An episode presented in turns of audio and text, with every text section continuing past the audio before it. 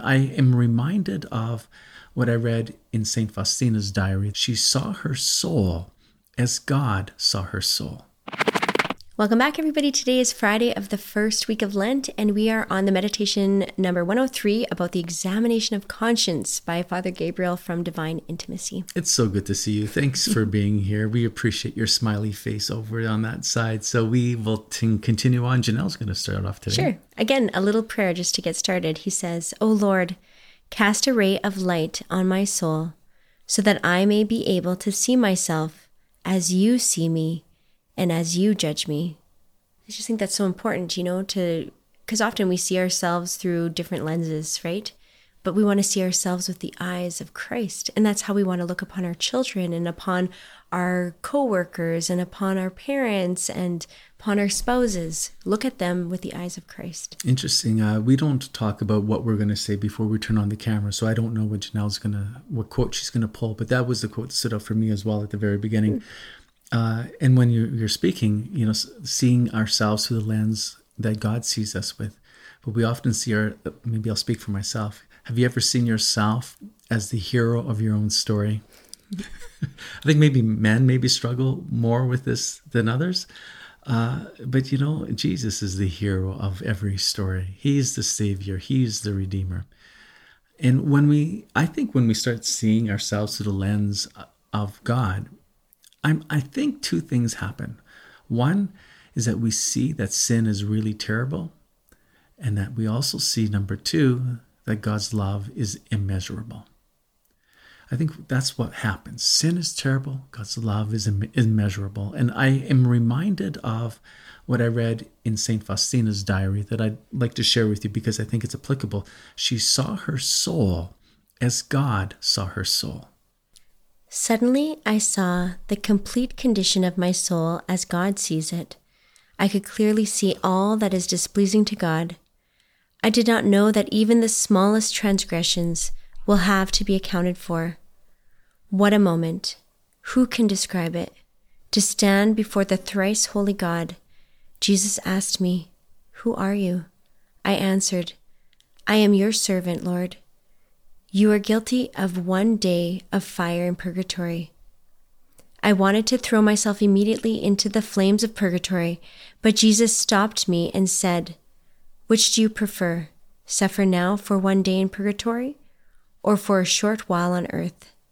I replied, Jesus, I want to suffer in purgatory, and I want to suffer also the greatest pains on earth, even if it were until the end of the world.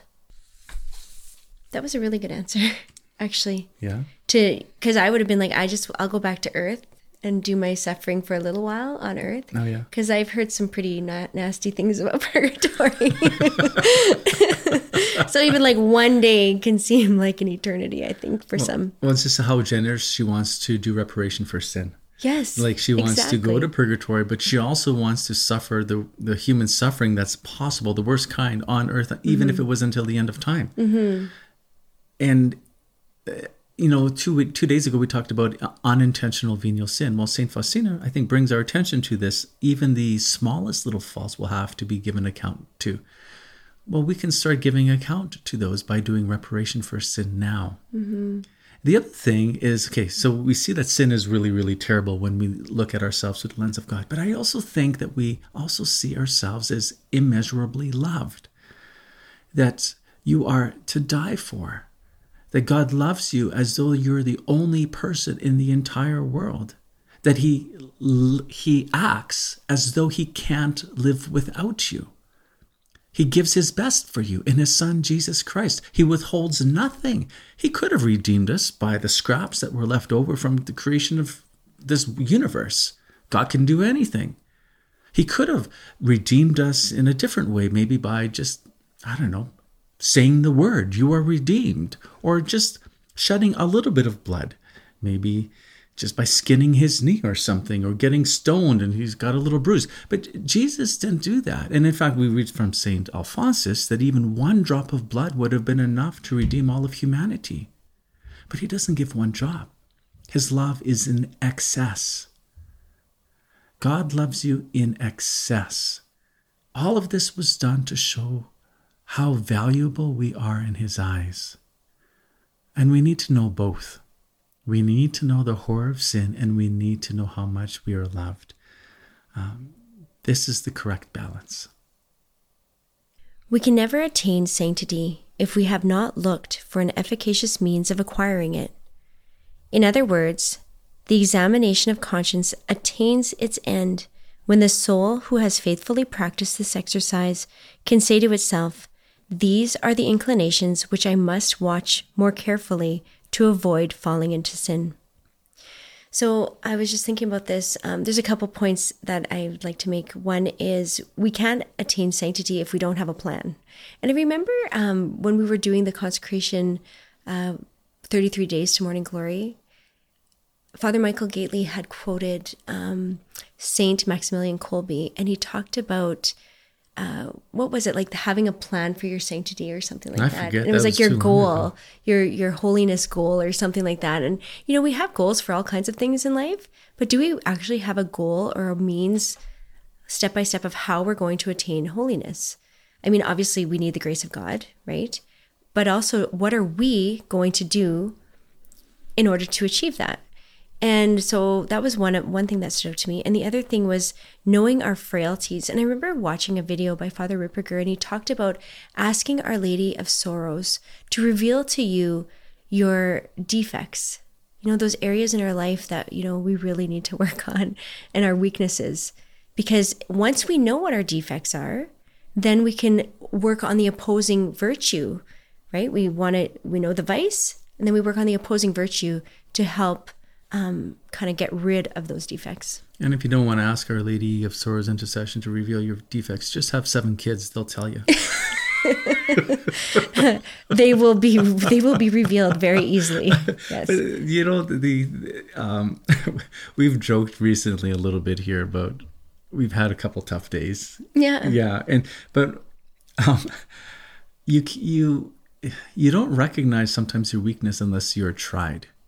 Oh yeah. And so family life allows for that. And that's supposed to happen. Maybe that happens to you at work. Unless you're tried, you don't see your defects.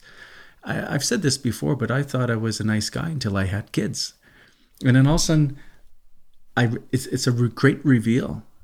Uh, I'm, I'm more selfish than I thought. It's really easy to be patient when there's no one to wait upon. It's really generous to, it's easy to be generous when you have no one to give to and it's really easy to love when you have no one to love like when you think yourself love uh, a really loving person.